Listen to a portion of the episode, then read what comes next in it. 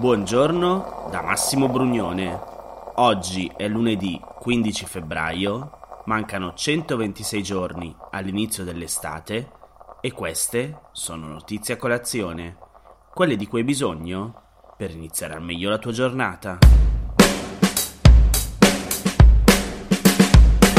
Il governo Draghi ha giurato e come previsto è un governo composto sia da politici, alcuni decisamente di lungo corso, sia da tecnici, che dovremmo imparare a conoscere.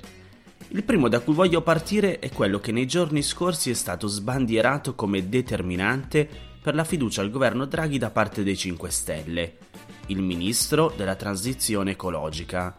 Come scrive il Post, il primo nella storia d'Italia.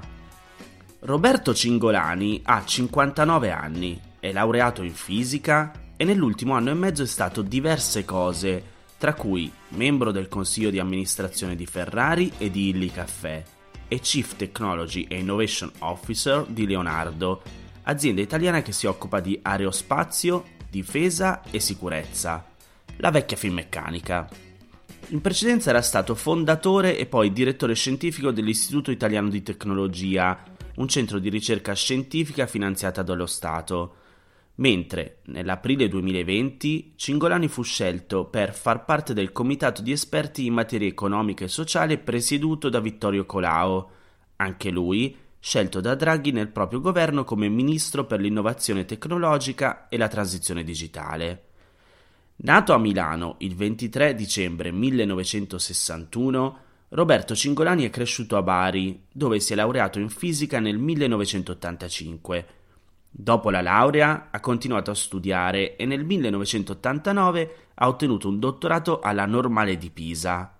In seguito è stato ricercatore presso il Max Planck Institute di Stoccarda, in Germania, e docente all'Università di Tokyo e alla Virginia Commonwealth University negli Stati Uniti. Nel 2000 è stato nominato professore ordinario di fisica all'Università di Lecce, dove per cinque anni ha diretto il National Nanotechnology Laboratory. Nel 2005 Cingolani ha fondato l'Istituto Italiano di Tecnologia, di cui fu direttore scientifico fino agli ultimi mesi del 2019, quando iniziò a lavorare per Leonardo. Negli anni l'istituto è stato molto elogiato come centro di eccellenza e talvolta invece criticato per gli enormi finanziamenti ricevuti, da alcuni considerati eccessivi. È stato anche tra i principali promotori di Human Technopole, il centro di ricerca scientifica nato sul sito dell'Expo tenuto nel 2015 a Milano. Nel 2018 e nel 2019 ha partecipato alla Leopolda, l'annuale conferenza organizzata dal leader di Italia Viva Matteo Renzi.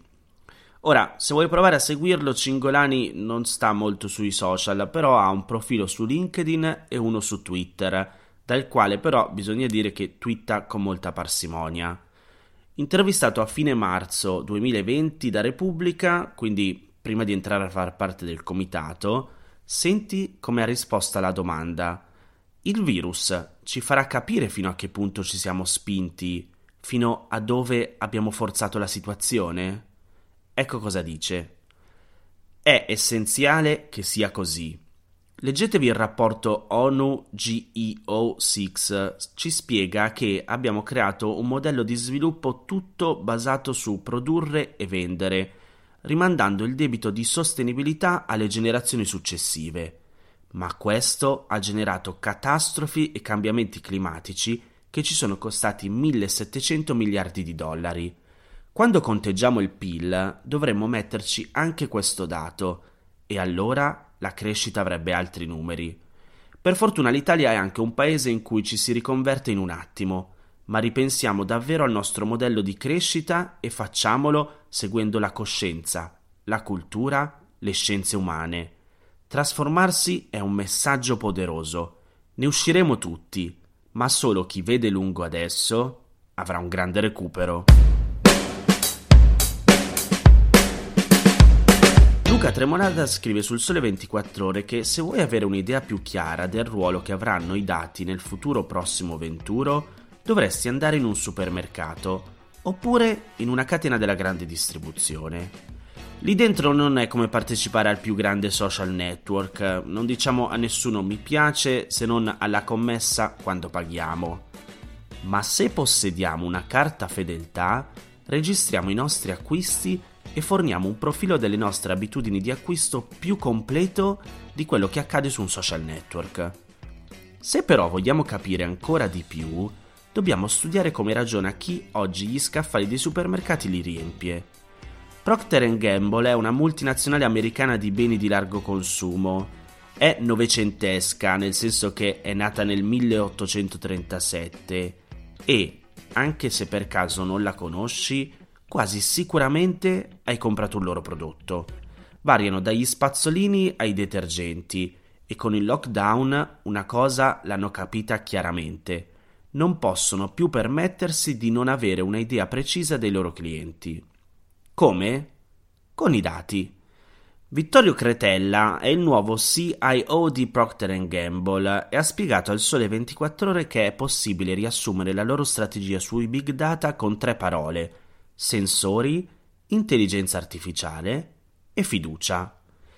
Le aziende come la nostra, ha detto Cretella, sono diventate aziende di dati Applichiamo algoritmi di machine learning per studiare come cambiano i gusti dei consumatori.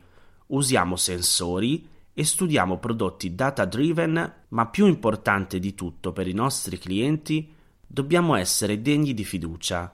Degli steward, degli assistenti di volo, persone di cui si devono fidare. Con noi lavorano 150 data scientist con curriculum eccezionali e a loro chiediamo sostanzialmente due cose, progettare prodotti data driven e studiare nuovi strumenti di analisi dei dati. Durante la crisi del lockdown, le piattaforme dati sono state utilizzate per capire come stava cambiando la domanda dei beni di consumo. Dice Cretella, in quei mesi sono cambiate le abitudini dei consumatori e noi abbiamo dovuto adeguarci velocemente per cambiare il nostro modello di rifornimento dei supermercati e dei negozi. I nostri data scientist hanno come missione quella di imparare a interpretare i segnali provenienti da fonti di data esistenti e nuove per produrre previsioni su cui i nostri team di vendita e fornitura possono lavorare. Questi strumenti aiutano a garantire la produzione, la distribuzione e la disponibilità dei nostri marchi nel momento in cui i consumatori ne hanno più bisogno. Insomma, lato prodotti sono usciti da tempo dalla fase prototipale. Lumi by Pampers, per esempio, è un sistema di assistenza all-in-one che consente ai genitori di controllare la salute del bambino grazie all'ausilio di un monitor video e di sensori. Non so se ci hai mai pensato, ma lo spazzolino Oral-B IO trasmette i dati al tuo smartphone e ti consiglia dove concentrare la pulizia. Nasce da una ricerca che ha coinvolto 1800 consumatori per 6 anni di lavoro. Un tempo, spiega sempre Cretella, si facevano i focus group con i questionari. Potevano durare settimane. Oggi usiamo i sensori. Come in un social network, chi partecipa a queste ricerche accetta di installare delle spie che monitorano le loro abitudini. Sono sensori montati sui rubinetti della cucina che forniscono informazioni precise sul consumo dell'acqua in casa. Viene controllato l'uso dei detersivi e quello della lavatrice il combinato disposto delle due fonti di dati va a comporre una foto del comportamento chiaramente migliore di un test a risposta multipla. E sull'efficienza dei big data per conoscere i consumatori dubbi ce ne sono davvero pochi. Ora, senza scomodare visioni dispotiche del nostro futuro, il passaggio alla società data driven vede le multinazionali più vicine al consumatore, più attente ai cambiamenti, e con un potere di anticipare i cambiamenti del mercato senza precedenti. Quando si usa un prodotto che si connette a internet, deve essere chiaro a chi vanno i nostri dati e per cosa sono utilizzati, così come dovrebbe avvenire sui social. Un esempio del potere dei dati arriva da uno studio internazionale dell'Università di Pisa e della Northwestern University di Boston, che ha dimostrato come i comportamenti d'acquisto possono anticipare i picchi di influenza. Si è trattato, in altre parole, di capire se determinati comportamenti d'acquisto potessero fare da campanello di allarme e segnalare un picco nei casi di influenza con settimane di anticipo. I ricercatori hanno associato ogni spesa al numero di una tessera fedeltà. L'obiettivo dello studio non è quello di guardare nei sacchetti della spesa del singolo, ma creare un vero e proprio modello di sorveglianza che consenta di anticipare i picchi influenzali e agire di conseguenza. E al centro ci siamo sempre noi e i nostri comportamenti. I benefici per le imprese sono chiari, quelli per la ricerca anche. Per noi non è ancora chiarissimo, ma, scrive Luca Tremolada, è anche una questione di fiducia. Come avevamo previsto settimana scorsa, l'ex presidente degli Stati Uniti Donald Trump è stato assolto dal Senato nel processo di impeachment a suo carico. L'accusa formulata dalla Camera a maggioranza dei democratici era quella di avere fomentato l'attacco al congresso statunitense compiuto il 6 gennaio dai suoi sostenitori e l'esito, come dicevamo, era dato per scontato da diversi giorni. Hanno votato a favore della condanna di Trump 57 senatori, 50 democratici e, e questo è interessante, 7 repubblicani. Per condannare un presidente imputato per impeachment servono però almeno 67 voti e 43 repubblicani hanno votato contro la condanna. È la seconda volta nel giro di un anno che Trump finisce sotto impeachment e viene assolto dal Senato. Nel febbraio del 2020 era stato assolto dall'accusa di aver ricattato il presidente ucraino Volodymyr Zelensky per ottenere materiale imbarazzante sull'attuale presidente Joe Biden. Fino all'ultimo non era chiaro esattamente quanti senatori repubblicani avrebbero votato a favore della condanna, anche se appunto nessuno si aspettava che fossero sufficienti per raggiungere la soglia dei 67 voti. I sette senatori che hanno votato a favore della condanna appartengono tutti all'ala moderata del partito. Il capogruppo del partito Mitch McConnell ha votato contro, ma poco dopo, paradossalmente, ha pronunciato un duro discorso in cui ha ammesso che Trump è praticamente e moralmente responsabile di aver incoraggiato gli assalitori. Dopo l'assoluzione, Trump ha diffuso un comunicato stampa in cui ha attaccato i democratici per aver portato avanti quello che a suo dire è stato un processo politico, aggiungendo il nostro storico, patriottico e meraviglioso movimento per rendere l'America di nuovo grande è solo all'inizio. Il presidente Joe Biden invece ha commentato il voto dicendosi d'accordo con le parole pronunciate da McConnell, spiegando che questo triste capitolo nella storia ci ha ricordato che la democrazia è fragile. La Costituzione statunitense non prevede esplicitamente che un ex presidente possa essere sottoposto a impeachment, ma la maggior parte dei costituzionalisti ha ritenuto che il processo fosse comunque legittimo. Questo perché l'impeachment non è un procedimento giudiziario, ma politico. Per questa ragione un procedimento può essere aperto anche dopo la fine del suo mandato.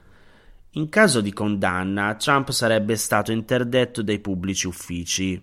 Grazie all'assoluzione, potrà invece proseguire la sua carriera politica e ricandidarsi alle elezioni presidenziali del 2024, cosa che ha già lasciato intendere di voler fare. Queste erano le notizie a colazione di oggi. Se ti va di aiutarmi e sostenermi nella produzione di questo podcast, puoi farlo inviandomi un piccolo contributo dal sito www.notiziacolazione.it. Se ti sei perso alcune notizie puoi andare indietro e ascoltare anche quelle di giorni scorsi. E se lo ritieni utile, puoi condividere questo podcast inviandolo a qualche amico. È disponibile su tutte le piattaforme audio. Ricordati che se vuoi puoi iscriverti al canale Telegram di Notizie a Colazione per riceverle tutte le mattine direttamente sul tuo smartphone. Oppure mandami il tuo numero di telefono alla mail notizie a colazione chiocciolagmail.com per riceverle via WhatsApp. Ti aspetto domani per iniziare insieme una nuova giornata.